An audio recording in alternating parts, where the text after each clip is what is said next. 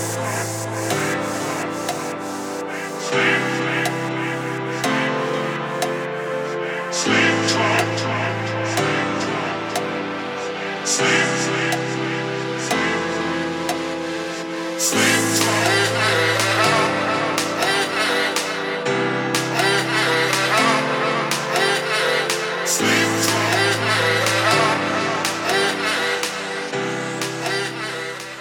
You're listening to Matt Tales 40 Years of Gay Adventures, a journey of sex and truth.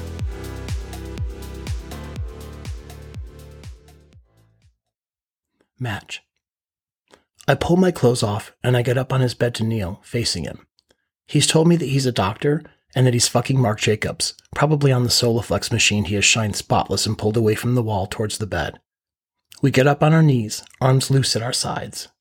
Three, two, one, he says, and we wrap arms and push our weight into each other. He's four inches shorter than I am, but veiny and pumped with muscles that pop everywhere. He grunts and pushes forward, taking me down on my back and flipping me, and we wrestle while he tries to pull my right arm behind me.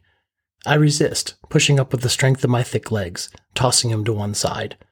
Up on our knees again, we face each other, arms out.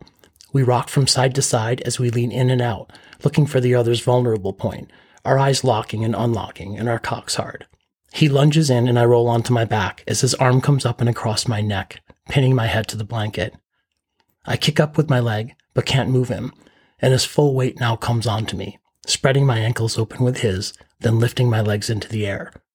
I push and spit is flying out of my mouth, but I can't move. His cock is enormous, thick and hard, and I feel it probing between my legs, trying to find me. Fuck, I say, unable to move. Fuck you, he says, smiling, pushing his cock up into me, and I cry out as it slowly opens me more deeply. His hand moves over my mouth as he leans in forward, shoving it all the way inside me. My entire body reacts, trying to accept the size and force of it. Ugh, I groan into his hand. He begins to push and pull in and out of me, a little faster with each thrust. His other hand is still pressed down against my neck, and he never lets the strength of his grasp lighten. He pumps harder and harder, and his breath begins to shorten. I struggle with involuntary reaction to the size of him. This makes him harder, and his face gets red as he pushes up into me and freezes over my face, coming deep inside of me. He releases my neck and my legs and sits up, panting and covered in sweat from the match. I win, he says, getting off the bed, then sitting down on the Soloflex to begin working out so I can watch.